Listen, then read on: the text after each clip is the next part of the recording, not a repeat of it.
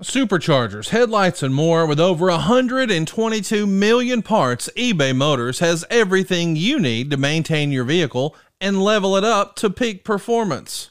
And with eBay Guaranteed Fit, your part is guaranteed to fit your ride every time or your money back. Stay on your A game with all the parts you need at the prices you want. It's easy to bring home huge wins. Keep your ride or die alive at ebaymotors.com. Eligible items only. Exclusions apply. See ebaymotors.com. I'm Alex Rodriguez. And I'm Jason Kelly. From Bloomberg, this is The Deal. Each week, you'll hear us in conversation with business icons. This show will explore deal making across sports, media, and entertainment. That is a harsh lesson in business. Sports is not And, uh, as simple you know, I- as bringing a bunch of big names together. I didn't want to do another stomp you out speech. It opened up so many more doors. The show is called the deal. Listen to The Deal. Listen to the deal on Spotify.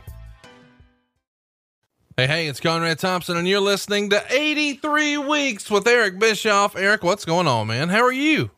I'm doing great, Conrad. It's a beautiful Friday afternoon here. I've got some steaks thawing out, a couple pork loins. I'm going to cook them, reverse sear them on the big green egg. It is going to be a, an amazing evening. I'm going to need you to explain to a lot of our listeners what a reverse sear is because I feel like we've got a lot of cooks out there who are listening who sort of fancy themselves as a Billy Badass on the big green egg. But when you start dropping knowledge like a reverse sear, probably goes over a few heads in our listening audience. Well, you know what? I'll make it really simple. I, I promise I won't go off into the cooking weeds on this one. You know, typically when you and I'll use a steak for an example. Typically when someone sears a steak, they they put the grill up really high and they just kind of flip it. You know, uh, they let it cook on a real high temperature on both sides for whatever two three minutes, depending on how tender they want it to be. And whatever you get, you get. You know, whether it's medium rare or rare. What a reverse sear is, is it's just a more calculated way to achieve a much better result. And here's how you do it. You take an internal meat thermometer, you insert it right through the middle of whatever it is you're cooking, in this case, a steak, as an example. And I, I have my coals already hot. I've got my temperature at about 250 degrees, give or take. And I make sure that's nice and steady. I put my steaks on and I watch that internal meat temperature, and that's the that's the key to this. You've got to know exactly what the internal temperature is of the meat you're cooking. And in my case, I like it between 112 and 115 degrees, somewhere in there. Uh, the minute it hits, I'll call it 113 degrees. I immediately take those steaks off. I set them off to the side. And then I get the heat in my grill. I get it as hot as I can. I want an internal temperature on that grill of about 700 degrees. I mean, white hot. And then I take those steaks, I throw them back on the grill for about a minute and 30 seconds on each side. And that way, I get absolutely perfect medium rare steaks every single time. You're not guessing, you're not getting close. I mean, they come off. I'll take a picture of it and you'll see just how perfect these steaks come off. And I just, I love the process. And it's really, really easy. So there you go. Who knew that Eric Bischoff knew a thing or two about the big green egg? And hopefully he knows a thing or two about nitro. July 29th, 1996 is what we're going to be covering today. And this is a pretty fun show. I know a lot of times we cover shows and some of our listeners say, ah, I'm just going to listen. But I would encourage you to go out of your way to watch this episode of Nitro. And Eric, you did this for the first time in a long time. Was this the first time you actually sat down and watched this full show since 1996? It is. It, it absolutely is. And even, you know, in, in July, July 29th of 1996, almost 20, what, two years ago, um, I didn't even watch the whole show then. You know, I watched parts of it on the monitor. I was involved on camera for parts of it. Uh, and there was so much going on backstage that I didn't really watch the show from beginning to end. And I typically didn't go back the, the, the next week and sit down and watch a show from beginning to end um, and do, you know, a, a, a post produced uh, visual of it. So this really was the first time for me last night on twitch.tv forward slash 83 weeks doing the watch along that I actually got to sit there like everybody else did and watch that show. And I was just, I got so excited last night watching that with our with our Twitch fans. It was it was a blast. Uh, let's talk about this show, though, Eric. But before we do, I guess we should remind everybody that Hulk Hogan is here, but not as the red and yellow. You guys are on the heels of Bash at the Beach 1996, which we've covered in our archives, where Hulk Hogan joined the NWO. At this point, do you really know what you have? Or, I mean, obviously the NWO is going to go on to be a fucking game changer. And for WCW short term futures, clearly that's already the case here. But there would have been no way this early on you would have known exactly what you had, right? No, that's not true. I was a creative fucking genius. I was a visionary. You know, I, I had the ability to look two or three years into the future, and and I and, and I created this. Uh, you know, I was the architect of this phenomenal piece of business that changed the wrestling business forever. It, it, it, no brag, just fact. But I knew exactly what we were doing every step of the way, or not. no, I didn't have. No, none of us did. We knew it was hot you know, we knew we were coming off the turn, um, you know, of Hulk Hogan. We knew we had something really special, but it was still so new. And and no, to to be, I was joking, obviously previously, but sure, no, had no idea, you know, what we had at that point. Talk to me about the decision to run this show at Disney MGM. You guys are outdoors for this show, and this is probably something you had in place before Hogan turned heel because that's just a couple of weeks prior. So it is sort of the end of this Disney MGM era, and it's certainly going to be by the end of the night, and we'll get to there. But you've sort of been critical of the crowds that you would draw at center stage, and you said, well, at least here they weren't winos and hobos who were just looking for a warm place or a cold place to sit. Tell me about the difference in shooting it inside Disney versus making this an outdoor event what extra expense and production that added, and just what the look and feel you were looking for and how that was different. Well, before, and I'm happy to do that. But before we get to that, I think we we should probably touch on why we shot this particular episode, you know, outside at Disney MGM Studios. It wasn't by choice we had no choice but to, to shoot the show there. Thank goodness that I had already developed a relationship, you know, two years previously with Disney MGM Studios. Because had we not done that, I'm not really sure we would have had an episode on July 29th, 1996. Um, if you go back, you know, that was right around the time, you know, the the Olympics in Atlanta were at their peak. And there's so much television going on during the Olympics.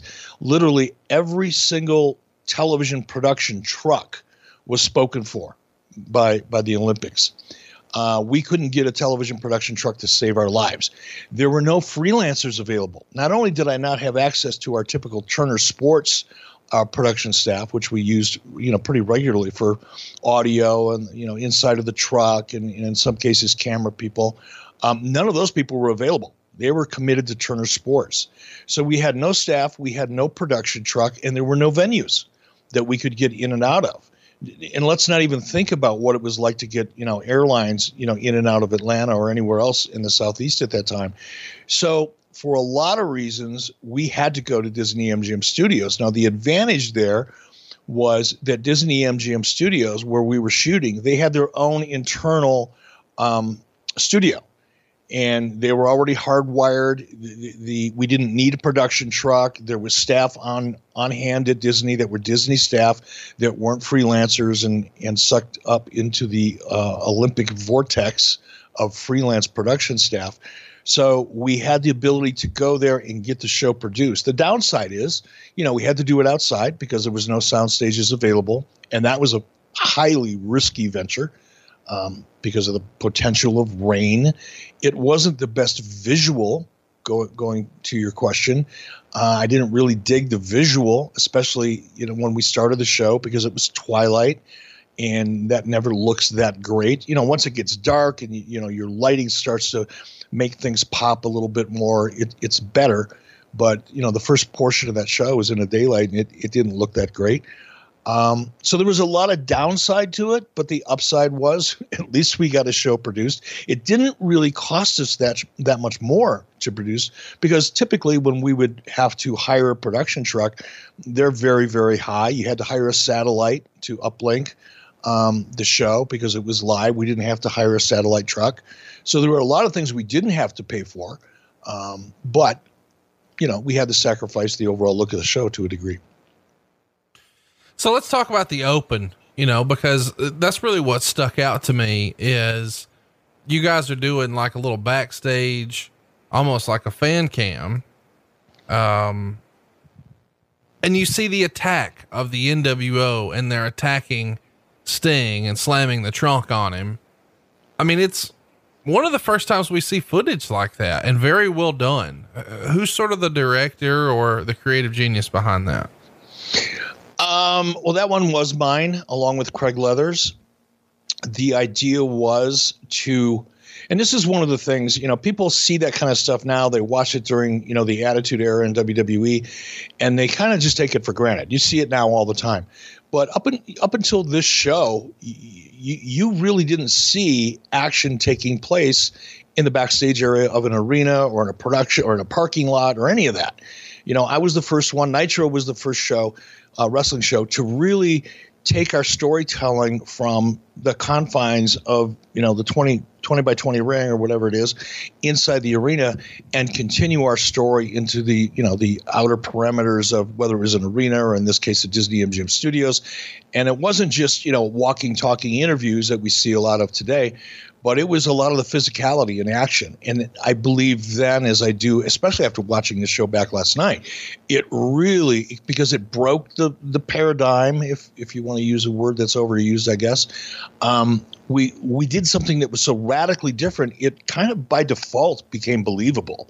It just added to the reality of the way we were telling stories at a time or at that time, uh, in a way that nothing else really could. Yeah, it was, it was, uh, the air of, of believability was 100% legit. Um, let's talk about, you know, the first match that we see in the ring. It's Hacksaw Jim Duggan and Mike Enos. And this feels like almost like a tale of two WCWs because this is a little bit like WCW 94, 95 here and not quite like the WCW 97 that we just saw in the last skit. Are you guys experiencing some growing pains or going through a bit of an identity crisis at the time, do you think?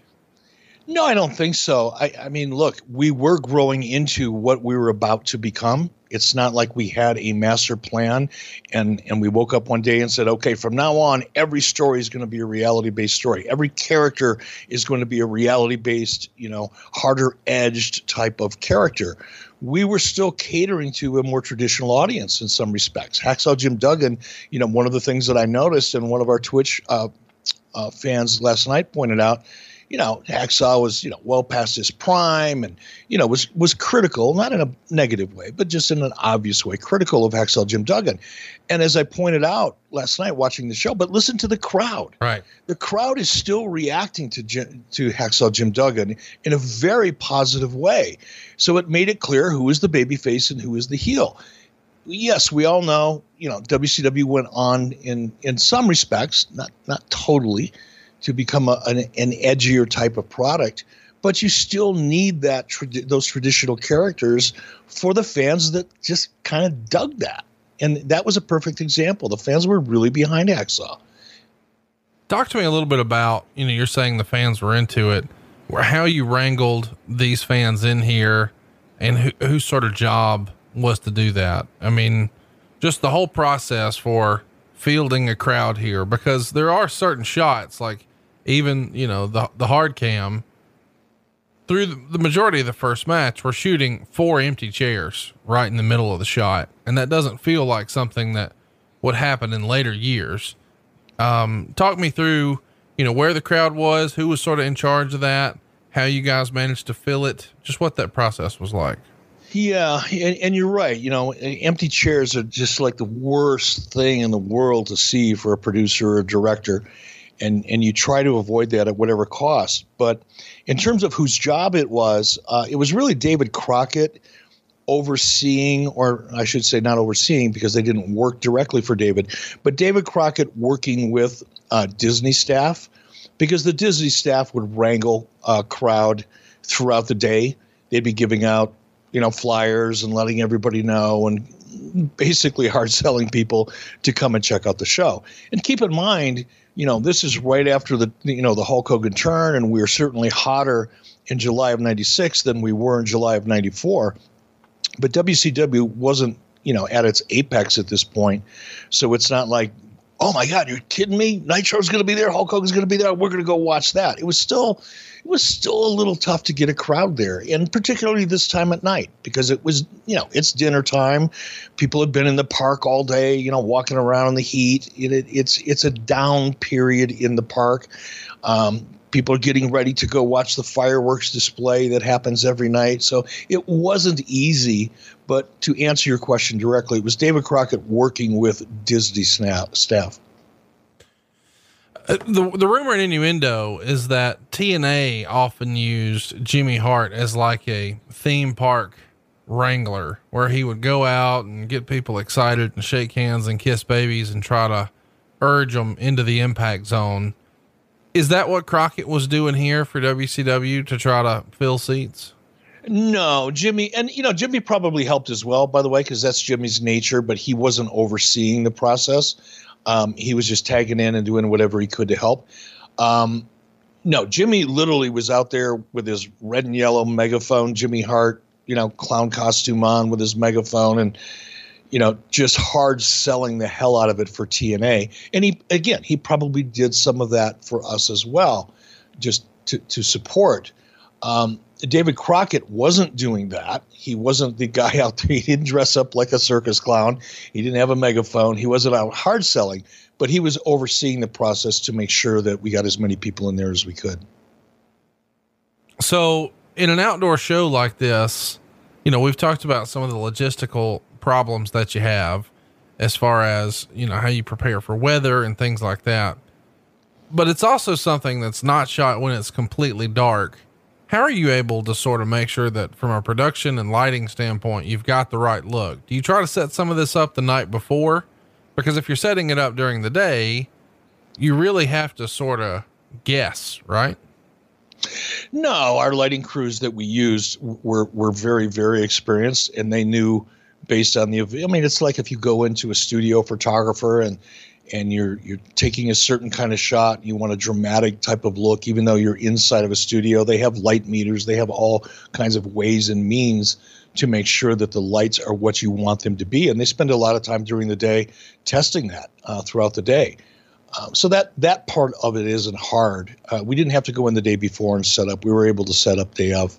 So when you're when you're setting this up, most of this equipment, I would assume, would be stuff that you guys would have brought, or would some of this stuff, you know, would it, would there have been a situation where you have to say, "Oh, I really wish we had so and so. Let's see if maybe Disney MGM has that," or do you just bring in all the trucks down yourself? No, we, no, we did. We didn't have a lot of that stuff. We didn't own a lot of our own production equipment. Again, most of the production that was done for WCW shows, particularly um, uh, the Nitro shows, were supplied to us by Turner Turner Sports specifically, Turner Broadcasting in general, but Turner Sports specifically. And because so much of that equipment was spoken for, uh, we had to to to scrape up and, and wrangle as much equipment as we could find in Florida, which is another advantage of being in Florida because there was so much television production being done in and around Orlando because of the, the television studios that were there. Fortunately for us, we were able to wrangle the things that we didn't have or that Disney didn't have in house lighting, audio, that type of thing. So when you're setting this up, you know, one of the things I've always been interested in is how those production costs sort of ebb and flow. Because obviously, if you own the equipment, you can have a better handle on what your fixed costs are relative to if you've got to sort of piece it all together. Because then these production companies, they've really sort of got you over a barrel if you're, especially if you're in a time crunch what would a show like this, and I realize you don't have any sort of records in front of you, but what do you, what would you guess a show like this would have cost for you guys to put to air? I would say, you know, I remember the average probably about this time was around 250 to 300,000 an episode. Uh, depending on where we were, sometimes it would skew higher. For example, if you're in a if you're in Philadelphia, if you're on the East Coast somewhere where there's a strong union presence, um, it's one of the reasons why we didn't push too hard to try to get up into New York that often, because then you would have to, for example, we could have our own cameraman. Ja- Jackie Crockett was an employee of WCW, or an independent contractor, I should say, but he was contracted specifically for WCW. And we knew we had him each and every week. He was one of the few experienced cameramen that we had. Um, but when if we would go to a union town, uh, we even though we wanted to use Jackie because he had the expertise and he understood wrestling and how to shoot it, we would have to hire a union cameraman to shadow him. So we couldn't go into a union town with a non-union cameraman, for example. So in cases like that, you know, your your budget is going up significantly. Um, but if we were going to a right for right to work state, for example, where you know which Florida was, um, and you didn't have the union issues, uh, it was it was not as expensive. Same was true with a lot of places throughout the southeast and the Midwest. Um, you don't usually run into that problem until you're on the West Coast, you're on the East Coast, or you know Detroit, Chicago can be a little sticky. But the you're right. I mean, it would have been much better. That's one of the advantages I think WWE has is once they make the capital expenditure, they own the equipment, they buy the equipment that they want specifically for um, the shows that they're doing and what they're comfortable with. Um, as opposed to relying on freelance equipment. And sometimes you don't know what you're going to get. You're going to get a truck, but it may not be the truck you want or the truck your, your production staff is familiar with. So it's always kind of a crapshoot. It really does explain so much of just how Turner at times, you know, there's an expression in the South, uh, the left hand doesn't know what the right hand's doing. This is a fucking television company and you don't have access to equipment. Isn't that a little ridiculous? Well, it is, but it, it, it's also it it kind of you know is a snapshot into. I'm Alex Rodriguez. And I'm Jason Kelly. From Bloomberg, this is The Deal. Each week, you'll hear us in conversation with business icons. This show will explore deal making across sports, media, and entertainment. That is a harsh lesson in business. Sports is not And, as um, you simple know, I- as bringing a bunch of big names together. I didn't want to do another stomp you out speech. It opened up so many more doors. The show is called The Deal. Listen to The Deal. Listen to The Deal on Spotify. Hey, it's Kaley Cuoco for Priceline. Ready to go to your happy place for a happy price? Well, why didn't you say so? Just download the Priceline app right now and save up to 60% on hotels. So, whether it's Cousin Kevin's Kazoo concert in Kansas City, go Kevin, or Becky's Bachelorette Bash in Bermuda, you never have to miss a trip ever again. So, download the Priceline app today. Your savings are waiting. Go to your happy place for a happy price. Go to your happy price, Priceline. The psychology or the culture, I think is a better way to say it, Right. of Turner Broadcasting at the time. You know, WCW and Nitro just wasn't a priority. The Olympics were. And and I and I get that. I mean, I didn't take it personally, but it's a fact. You know, yes, this is a television show, but you know, we had to go figure it out. Yeah, we love you guys. You guys are great. You're a part of the family. Yep, we love you. Go figure it out. We can't help you. By the way, don't try to hire any of our any of our freelancers either because we need them.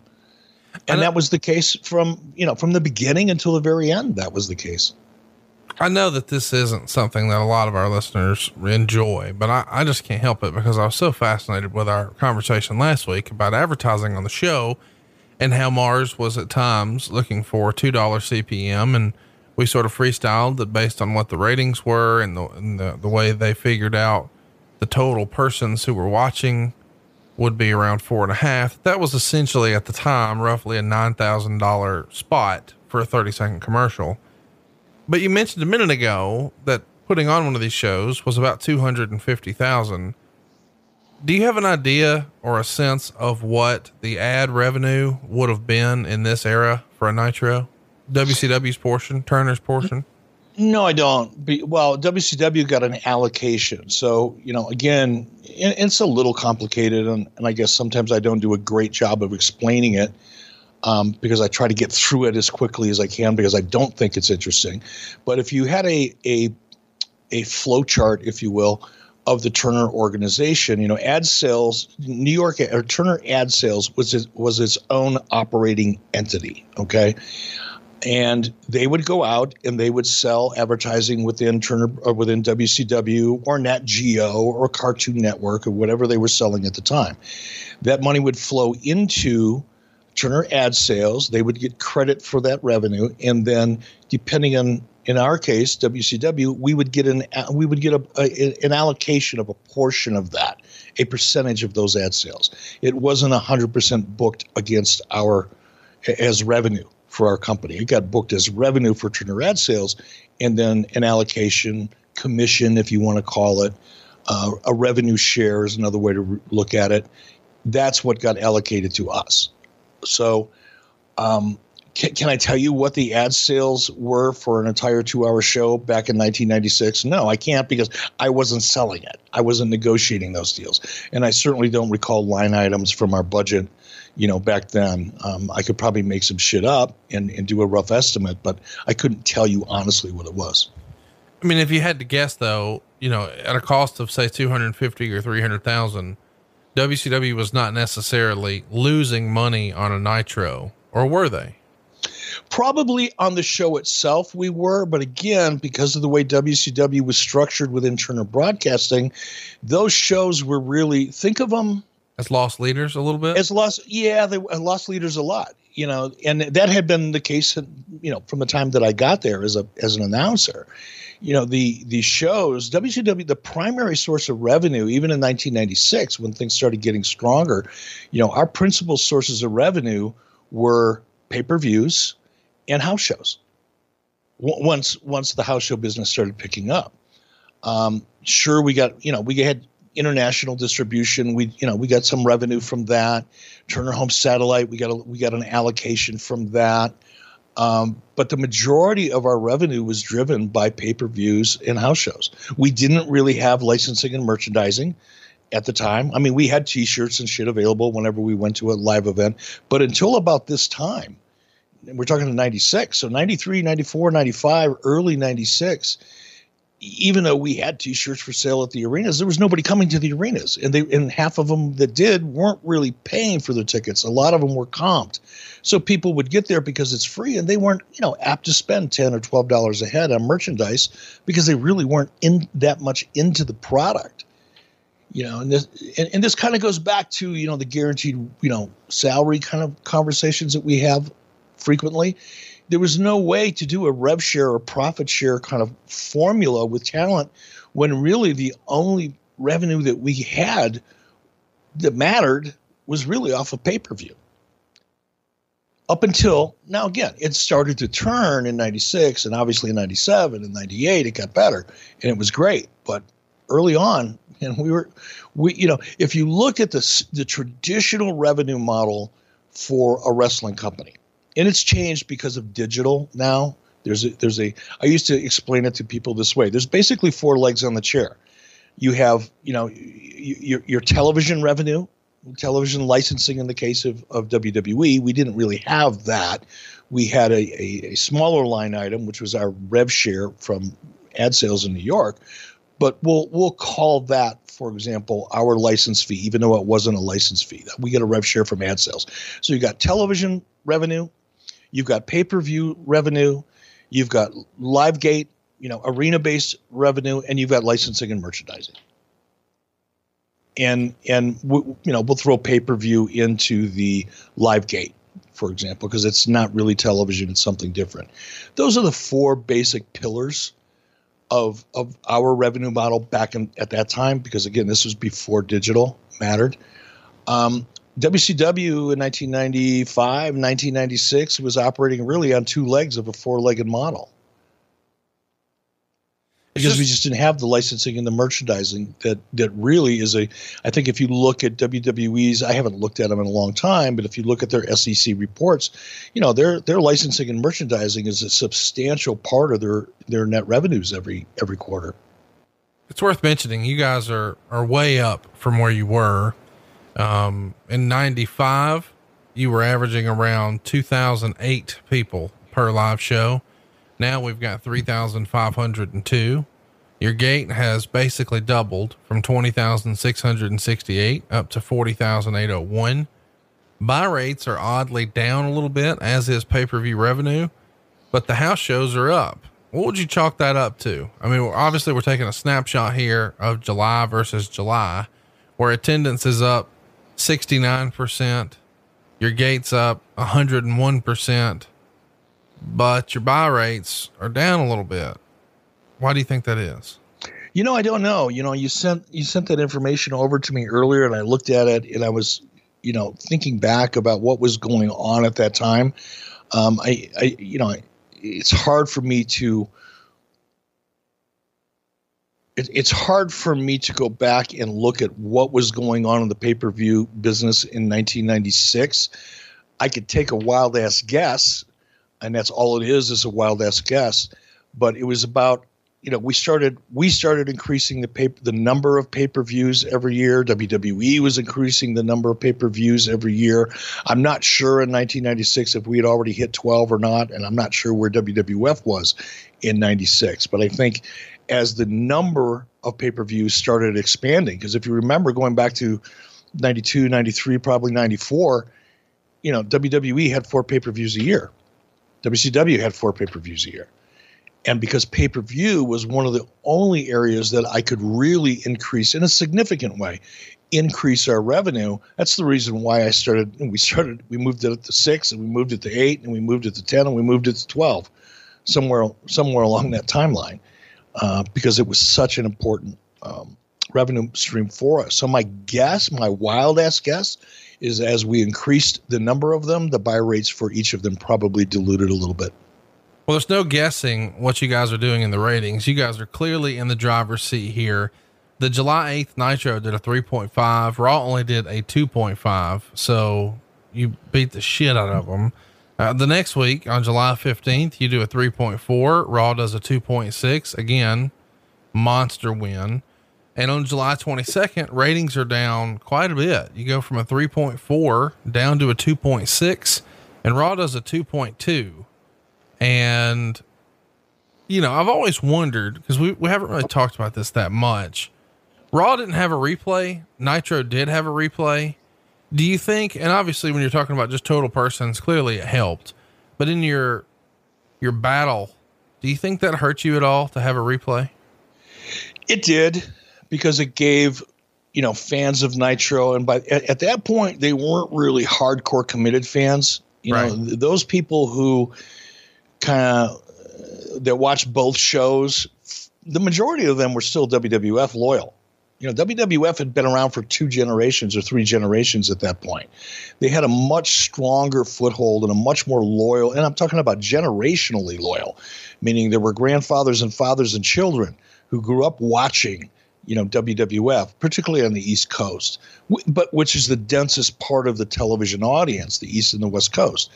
So there were a lot of fans, even though they were digging Nitro and they were starting to sample us, and we were migrating some of them over to be more loyal to to WCW. The vast majority of them were still brand loyal to WWF, and what we did, and it was you know, it was necessary. It wasn't a choice that we wanted to make, but we gave them an option. Well, you can watch Raw and then watch the replay of Nitro and unfortunately, that that did have an adverse impact on our you know live show ratings to a degree. You know, I don't think anybody really calculated how much of a degree. Um, because it wasn't, you know, the type of thing that we were analyzing. Should we or shouldn't we? We were mandated to do it.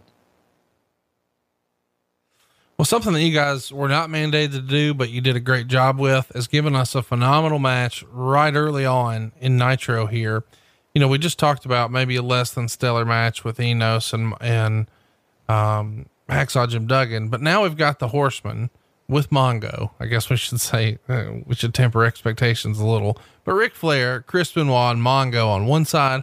And on the other side, man, all your big stars. You've got Lex Luger, you've got, uh, Sting, the Macho Man, a lot of talent right here early on in the show. Is the strategy here putting this match on early? I mean, obviously we know what's coming later, but this is also to get those eyeballs off of Raw and onto Nitro early, right? Yeah, I mean that was part of it, and and part of it was storyline. You know, part of it we knew. Um, and again, I, you know, I don't have the format. I wish I had the format of the show. And obviously, I watched the show less, and I could probably work backwards and figure it out. But you know, the other thing that I noticed, I'm going to get off track for a second, is not only the quality of the talent in the ring. I mean, we had our top guns in the ring, obviously, and we had them on early because we wanted, as you pointed out, to to grab as much of the audience as we could. But we also wanted to set up that hot angle that that immediately not followed this; it actually interrupted it. And I think the the idea was not. I think I know the idea was to have our top stars because this was really the beginning of the NWO versus WCW here. This was the, you know, this was the shot across the bow, the biggest one uh, at that time. And the idea was for, in order for this to be as believable, this is the show that we want to interrupt, or this is the match that we want to interrupt, and we want to interrupt it with our top stars. Going back to something that I noticed last night that I don't think we'll probably ever see again, um, because of today's television environment, is that match was a long match. Absolutely. I mean, before the shit hit the fan, we, I, I was watching that last night. I think, my God, we must be at about 20, 22 minutes you know, and in today's environment, because there's so many going back to the ad sales business and what's going on today, not only in in a in a in a one hour show do you have, you know, six commercial breaks. Um, they're probably a minute or a minute and a half longer now than they were back then. You you would never. I don't think we'll ever see unless somebody makes special you know arrangements you know with the network I don't think you'll ever see a, a match as long as this again on free TV. Yeah, as you said, there's going to be some exceptions every now and again. Raw will put out some sort of Iron Man or something like that, but those are, you know, not just a random Monday. There's something that they build too. Let's talk about uh, something you guys were doing pretty well, and that's the way you were sort of explaining that Hall and Nash would be around because they're not being advertised for as as wrestling uh, at these house show events, but they're still appearing there. And there's some some careful wording to say that Sting and Lex Luger will be ready to accept a match if they should be challenged or something like that. So you're sort of teasing that Hall and Nash are going to be there and that Sting and Luger are looking for a fight, but you're not necessarily saying that they're wrestling. And you're trying to keep the thread of they don't technically work here, so they don't have to be here. It's a whether or not they're going to show up, right? Exactly. Exactly. And, and again, it had not been done before. Um, typically, you know, there was so much emphasis, you know, prior to, to this era and you, you know, push the match, push the, push the match, advertise it, talk about it on TV two weeks in advance, that type of thing when you're building, you know, for a house show. And I, I wanted to go the other way. If we wanted to keep the, the premise of this story, which is these guys are coming into WCW because they want to they want to disrupt it. They want to tear shit up. They want to make people pay for not making them the stars or giving them the respect that they should have had when they were in WCW, you know, earlier before going to WWF. That was the premise of the story. And if that premise was going to you know have a sense of believability and we were going to be able to create anticipation we had to let the audience know that fuck there's a chance these guys are going to show up and tear shit up the minute we would have billed it as scott hall kevin nash is going to take on sting and lex luger there goes your illusion. Let's talk about the way they appeared on on some of the other television shows because we haven't really talked about this before but it's one of the better things that you did in this era in my opinion. Uh, uh, by the way i'm watching the show in the background right now and jimmy hart is sprinting out trying to get the cameraman's attention. I guess we should talk about that. Jimmy trying to get the attention of the cameraman and the guys in the ring whose idea is that because that's pretty clever um you know i don't you know there's who knows whose idea it was. There was a bunch of people involved in creative at the time. I didn't, you know, I watched it back last night and I, I didn't like it uh, at all uh, because Jimmy, you know, just the way he dresses, the mouth of the South character that had been around for so long. And don't get me wrong, you know, Jimmy Hart had a lot of fans, still does to this day. He's an amazing guy that's been around the business for a long time and has a, a solid fan base as a result of that. And he certainly did back then but just looking at him, you know, it's just too fucking cartoonish for me. It's hard to take him seriously. You're saying it is hard. It is hard. I, you know, looking back, I wish I would have. I would have, not somebody else. I wish I would have chosen somebody, you know, that had more authority. Even if it was Doug Dillinger, even if it was, you know, somebody that you wouldn't typically see, somebody that wasn't even known, you know, would have been better than you know a kind of gimmicky cartoon character that that Jimmy Hart had at that time. So that was that was a flaw that I that I picked on. But I, you know, I talked about it last night on Twitch. It was it was a flaw that I wish you know somebody would have had the me. I wish I would have had the foresight to see that it could have been better if it was somebody else. So when they go, when the cameraman does decide to go back and check on, you know, whatever Jimmy Hart saw that alarmed him, he sees Scotty Riggs and Marcus Alexander Bagwell left laying as Kevin Nash and Scott Hall stand over him with bats. And um, then Rey Mysterio tries to come out of the truck or the trailer and attack him. And of course, he tries to splash Nash, and Nash just catches him, throws him on his shoulder, lawn darts him in one of the more famous scenes. And then the guys sprint away to their limousine and they see Macho Man Randy Savage hop on the limo and go for a ride. And how fucking nuts was that? Are you it, watching that right now? Yes, it's insane. And it's been written over the years. And I think even Scott Hall has said that that wasn't the original plan, but the limo didn't take off. So Macho just sort of improvised and now he's along for the fucking ride. Is that the way you remember it? Absolutely. I mean, that's Randy.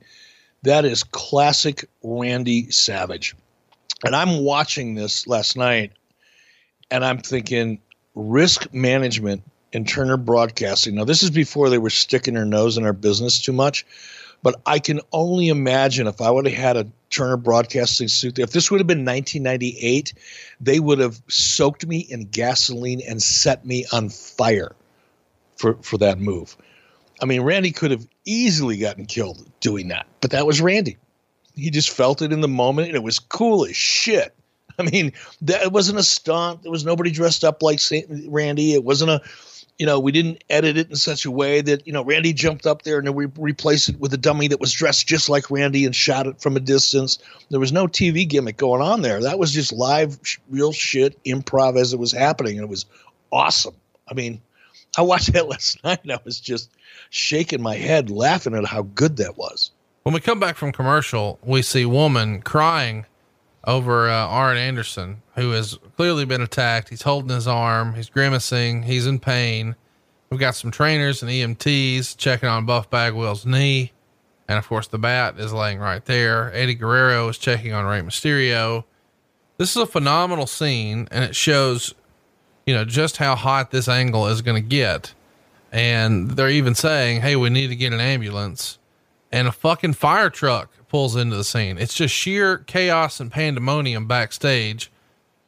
Is this scene a Kevin Sullivan booking decision? Because we've heard for years that Kevin Sullivan was the king of quote unquote booking heat. Uh, does this have his fingerprints on it?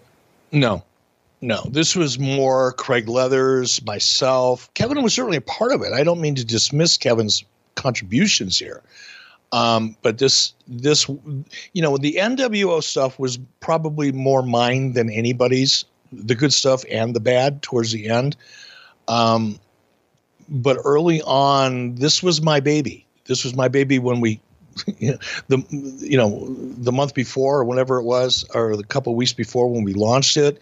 You know the the the overall idea of it, getting Hulk to turn heel was was you know I'm not trying to put myself over, but just to to put it in context, because we know fucking context is king, baby. Um, this one was the one that I oversaw. Now, in terms of laying this scene out uh, and breaking it down, I would probably tip my hat more to Craig Leathers and David Crockett um, in terms of the way this thing was executed than than I would for myself or or Kevin Sullivan. I think we told him what we wanted. I, I knew what I wanted the scene to look like, but in terms of how well it was executed, that was really Craig Leathers, Neil Pruitt, David Crockett. What's up, everyone? It's Reality Steve, your number one source for all things Bachelor Nation and reality TV. Every day, I'm giving you the behind the scenes juice and your info on all your Bachelor Nation stories, and also interviewing some of your favorite reality stars. My name has been synonymous with spoilers, but I'm so much more than that. Give me a listen. The Reality Steve Podcast, part of the Believe Network. Just search B L E A V on YouTube or wherever you listen. It's quite the scene, man. And there's been lots of rumor and innuendo over the years that this caused such a panic on site that people were legitimately calling 911. Is that true? What can you tell us about uh, how people reacted to this on site? It is true. And it was, you know, something that I didn't think about. I mean, and it's not like I was sleeping at the wheel or too busy or whatever. It's just, I, I, I never would have anticipated that you could do something on a wrestling show that was so believable that people sitting at home would call the cops in the local market.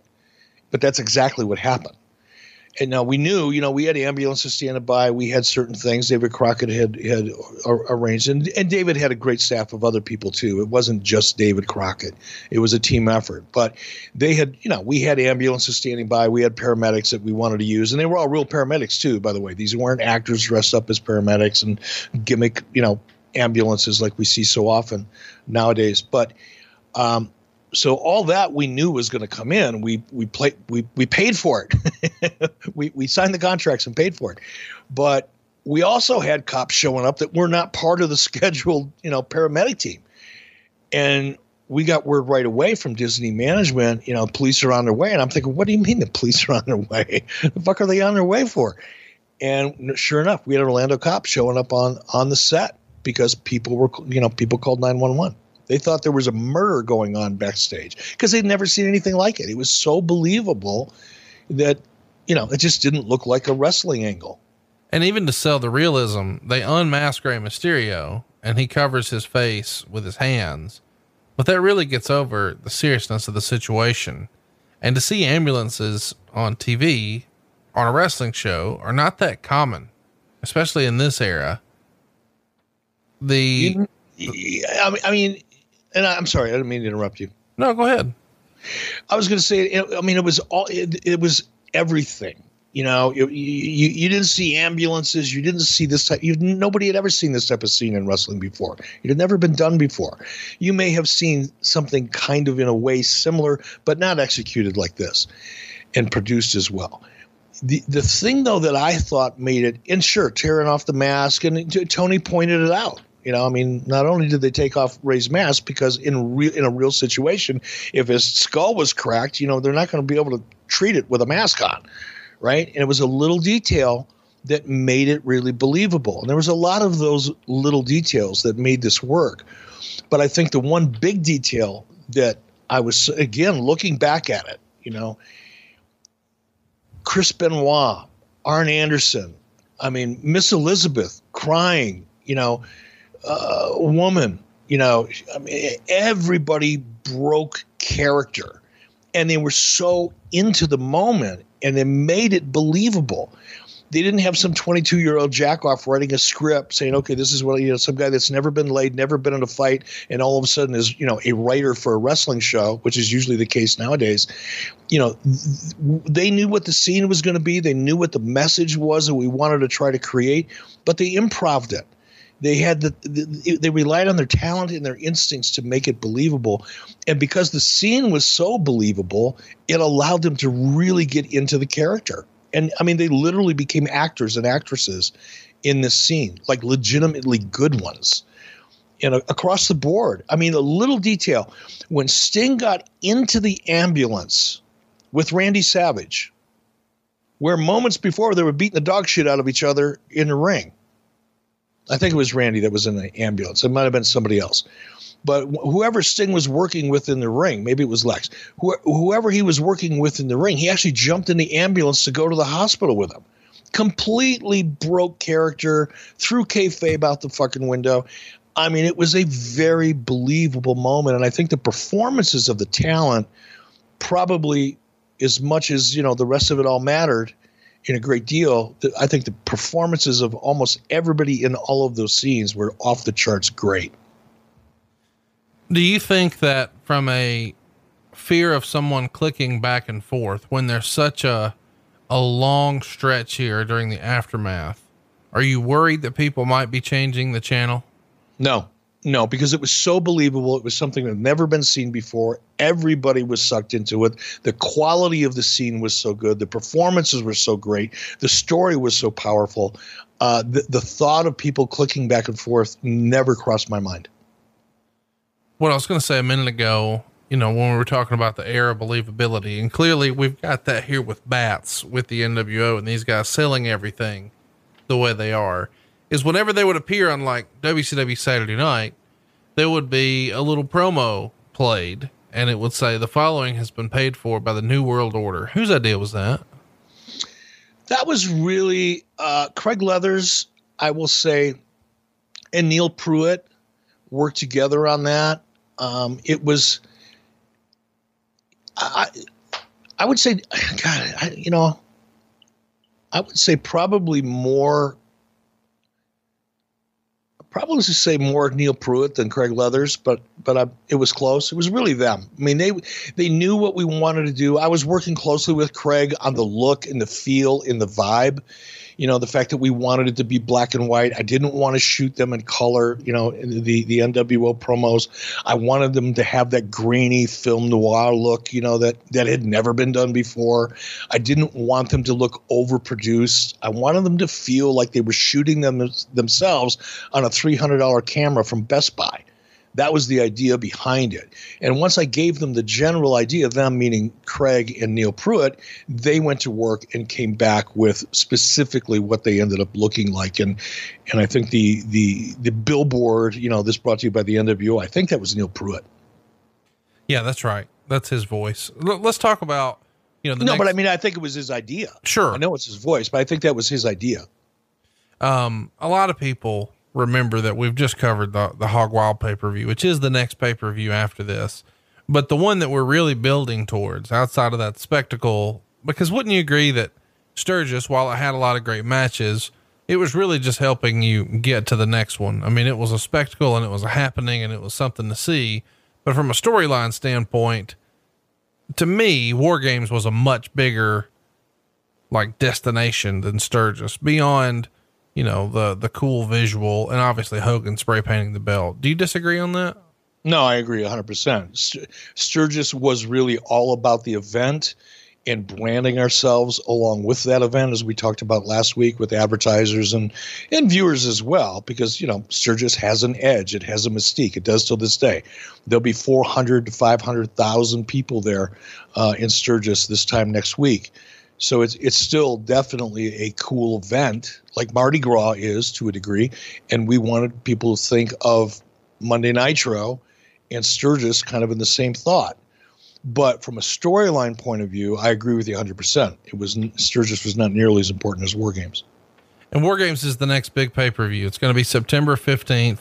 And we know it's going to be the Horsemen versus the NWO, or at least that's what Wade Keller would say was supposed to happen. And the plan was for Sean Waltman to be the fourth man on the team, uh, assuming that they could get some of these legalities cleared up. And we talked about the idea that they even tried to debut him at the end of Hog Wild, but that doesn't actually happen. Something else that Keller reports, and it is topical since we just saw Randy Savage take a ride, is that Randy Savage and Hawk found themselves getting into a legitimate fight in Japan a couple of weeks prior to this. And allegedly, as crazy as this sounds, it was because Macho Man ate a piece of Hawk's pizza. This sounds make believe, but allegedly, according to the torch, Hawk got the better of the fight. Did you hear about a dust up with uh, Hawk and Randy Savage? I was aware of it. Um, I didn't pay much attention to that kind of stuff. It didn't happen under my watch. Um, and usually those kinds of things were, you know, they'd happen, it'd be over with, and the guys would be in a bar having a beer, you know, laughing it off the same night. So I did, it just didn't register on my Richter scale. Why was, um, well, maybe why is the wrong thing, but I, I just can't help myself. Why wasn't Hogan involved in the, the attack in the back? I mean, we know we're not done with the, with the show, but the initial attack with the bats, was that was that by design that he wasn't there for that part, but we could introduce him into the conversation later. Talk me through the exclusion of Hogan being a part of the gang. The original idea, and you you know you have to kind of go back and explain Hogan's the structure of his contract, and I know that's going to be the subject of its of its own podcast at some point, but I believed you know from the time I signed Hulk that he was a less is more kind of a character. And that's why when we originally signed him in 94, he was only scheduled for four pay per views, only scheduled for a couple televisions leading into those pay per views. I didn't want Hulk on a full time basis because he would get overexposed, either by default or design. He would end up getting overexposed. When the NWO became a reality, the original thought going back to day one was that he was kind of the godfather. You know scott and kevin were the muscle.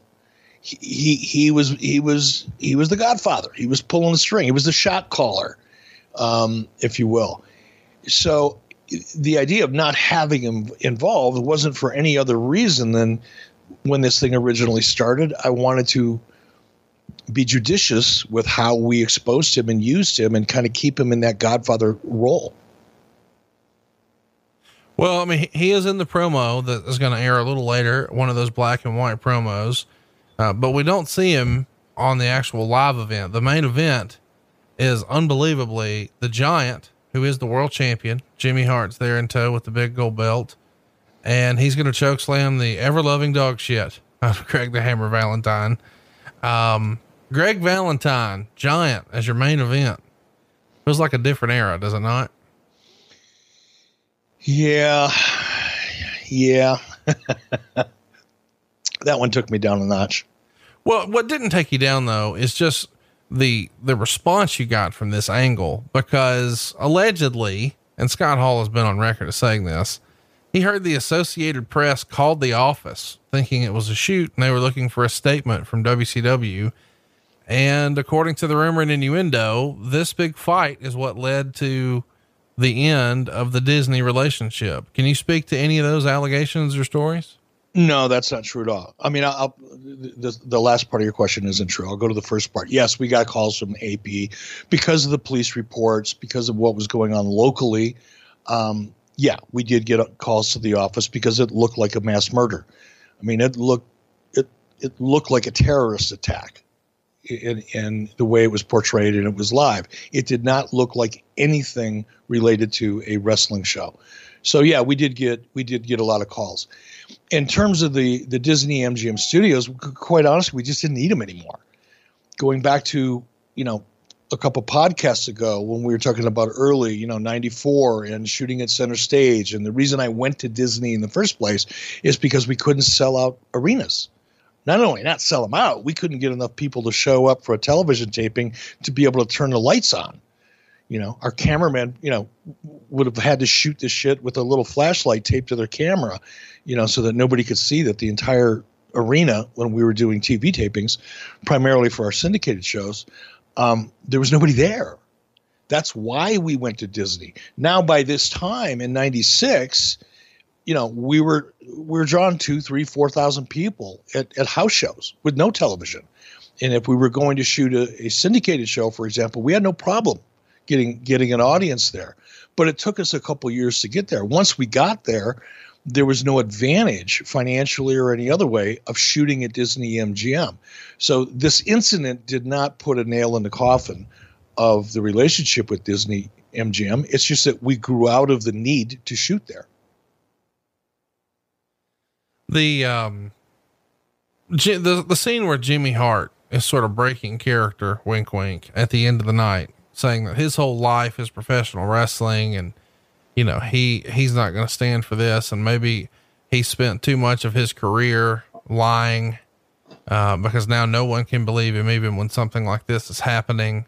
And then you had the scene where Bobby Heenan sort of confronts you, which sort of shows that and you haven't really revealed it at this point on air, that you're really running things, that you're really the boss. And he's saying, you know, can you guarantee my safety? Can you guarantee me security?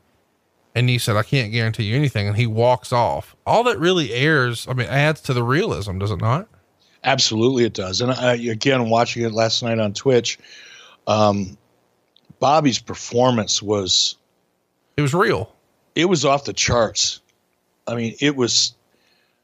He, he we couldn't have hired an A-list actor in Hollywood to execute that performance any better than Bobby did. In fact, I will say as well as Bobby did. Because everybody, you know, they've known Bobby as such an over the top smartass. You know, he was so great at what he did. So when Bobby broke character, which he really did here, and he was talking passionately because he wasn't really a fan of this, by the way. Um, so there was a little bit of shoot in him here. Um, Why didn't he like it? What didn't he like? It, because it was chaos. You know, it, it, it, I'm not saying he was like against it or he bitched about it or anything like that, but it was inconsistent with what Bobby had grown up doing. He wanted more throughout. paint by numbers wanted more paint by numbers, a little bit more control, a little bit more of the typical formula. Yeah. You know, that everybody else had been doing for years and years and years. That's what Bobby knew. Right.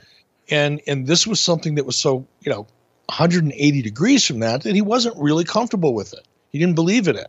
But he didn't bitch, he didn't, you know, complain or anything like that but there was just enough. It, it's like when Ric Flair, and again, I, I don't want to talk about myself here, but it's one of the reasons why when Ric Flair and I were working together, and Ric was cutting promos on me, you know, after we had come out of the legal issues that he and I had at the time, it was really easy for Ric Flair to cut a very believable promo on my ass because there was a lot of that resentment and and you know I don't want to call it hatred, but I'm sure there was a fair amount of that as well you, Ric didn't have to have to have to create a really good promo. There was a lot of that that he really felt. And that's the same thing that was happening in this scene with Bobby. In this scene, Bobby was part of it was real to him. The moment was just as real to him as it was some of the the the performers backstage, the wrestlers backstage.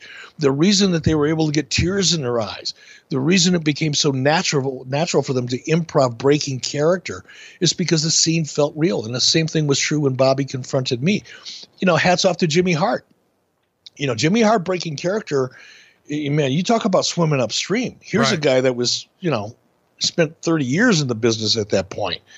And now we're asking him to do something that's totally inconsistent with all the with the rule book that he has lived by since the day he walked into the business. But it made it believable because nobody ever seen it before. Yeah he's a gimmick and a half. And when all of a sudden he's not it's like hey wait a minute. Holy shit. This holy shit. This yeah. must be real. Great stuff man. And the proof is in the pudding.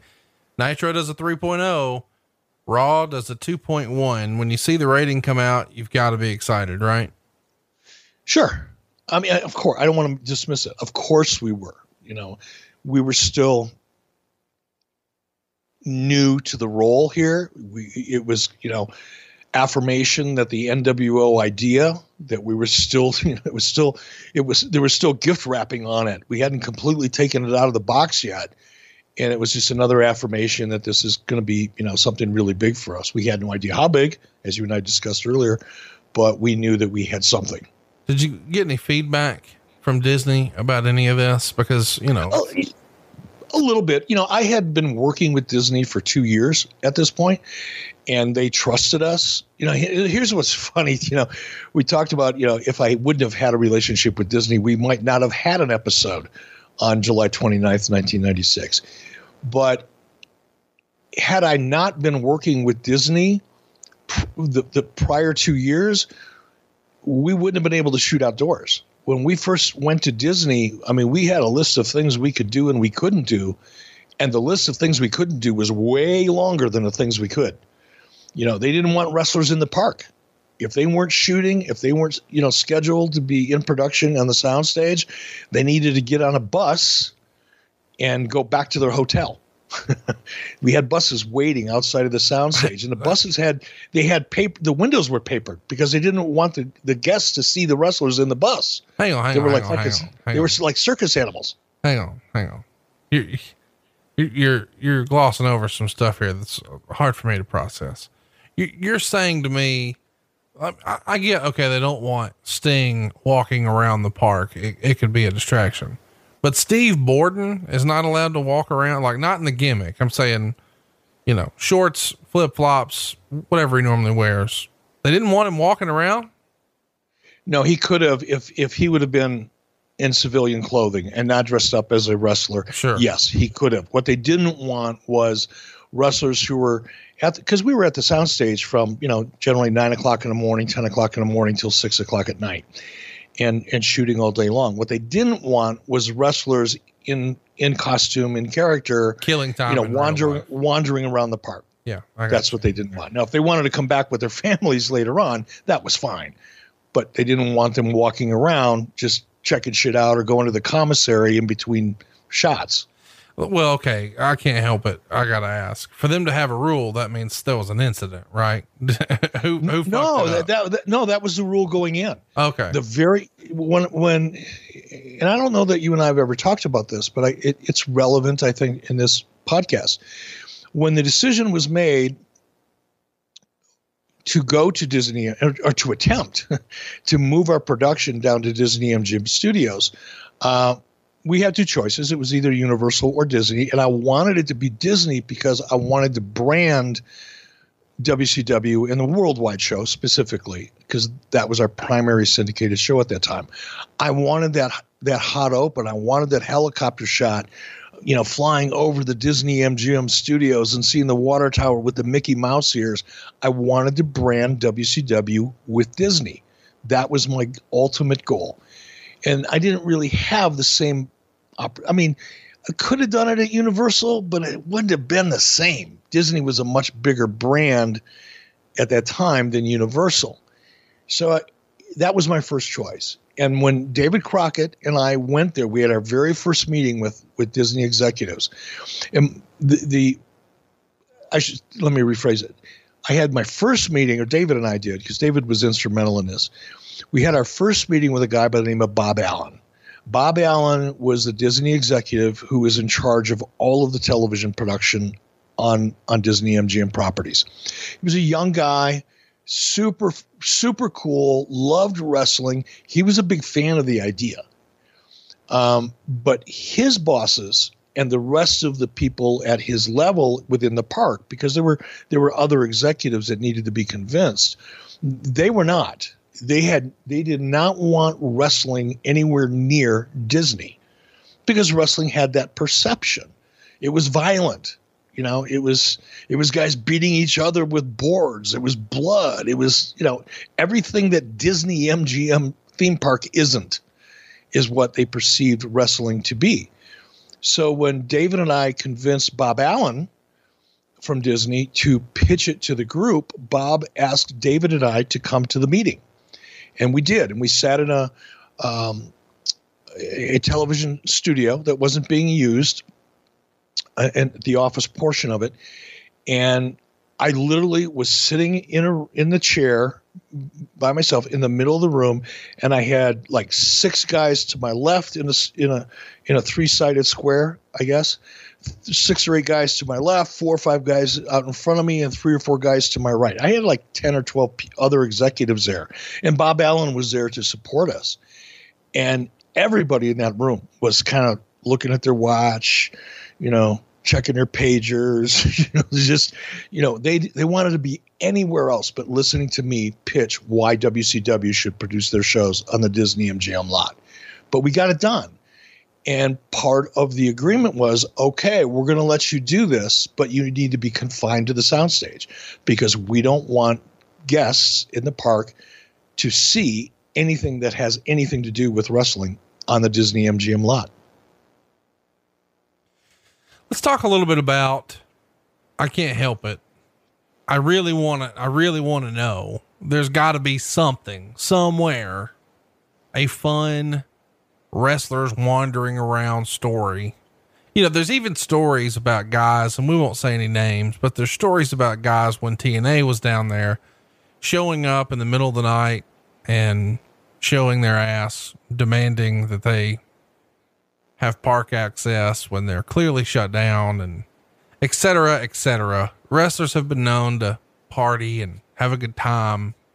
No shenanigans that you recall the entire None. time you guys did anything. None, none. And let, before you know, we'll talk about that, uh, and I'll I'll answer that question in just a minute in more detail.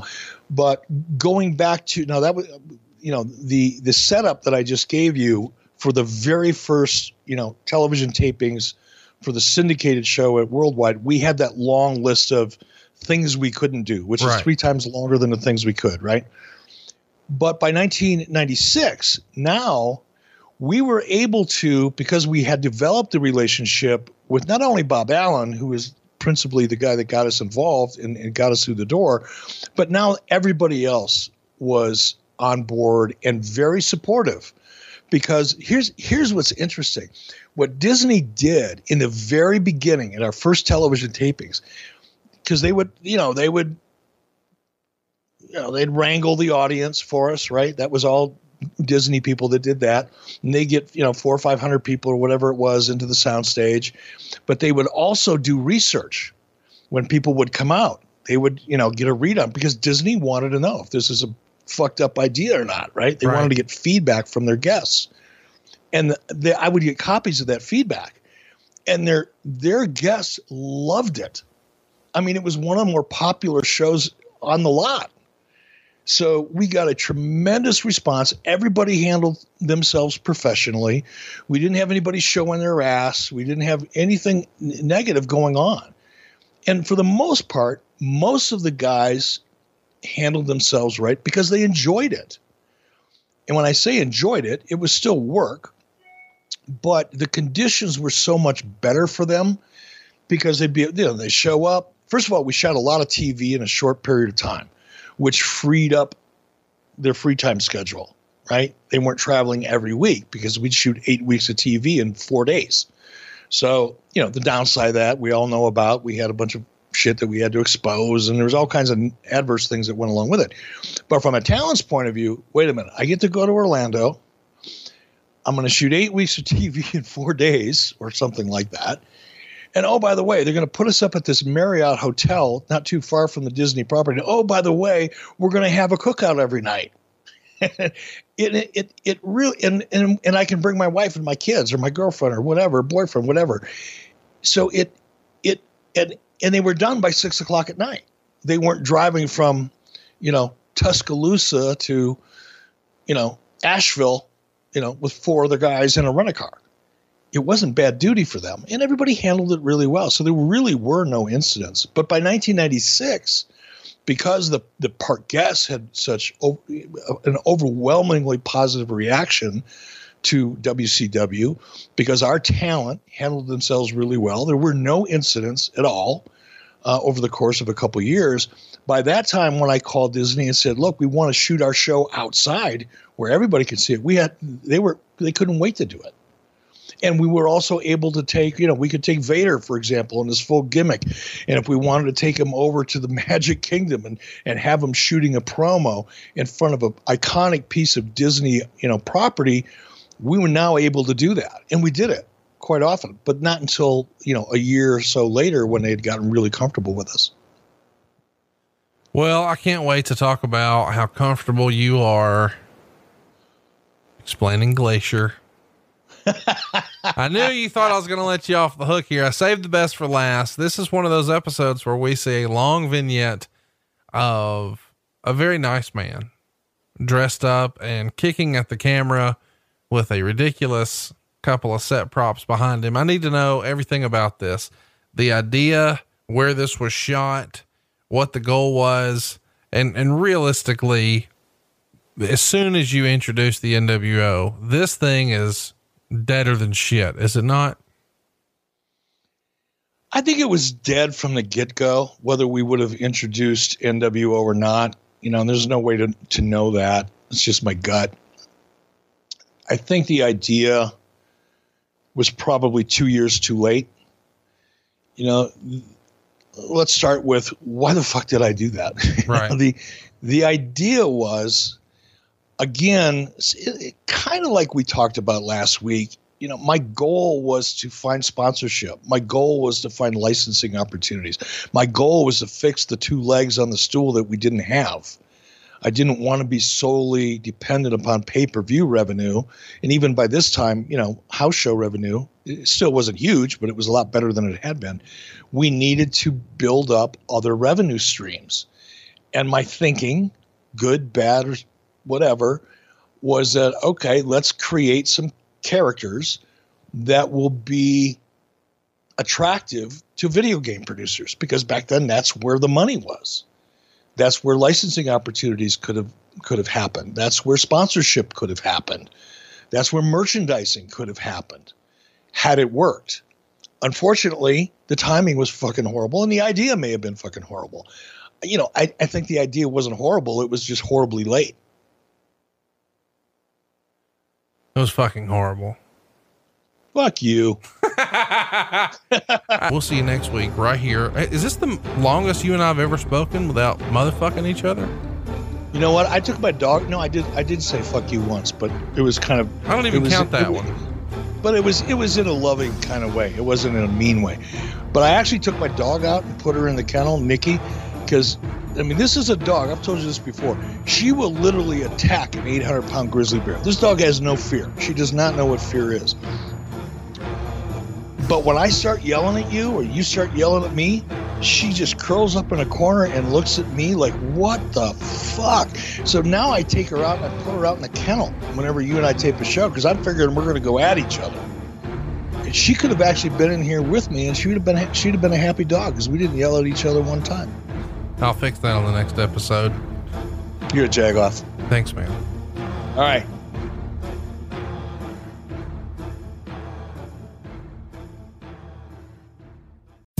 John brings his skewed sense of humor. Jeff brings tips to cut strokes off your next round. Together, it's those weekend golf guys. They'll pay a lot of money to PXG and Titleist and Callaway and on and on and on, right? How many yards do you think you're going to pick up with that extra driver? I think I can get an extra 5 to 10. What if I give you 15 to 20? you pay me more. Jeff Smith right? teaches on the sliding scale. those weekend golf guys, the podcast, part of the Bleav Network. Just search B L E A V on YouTube or wherever you listen.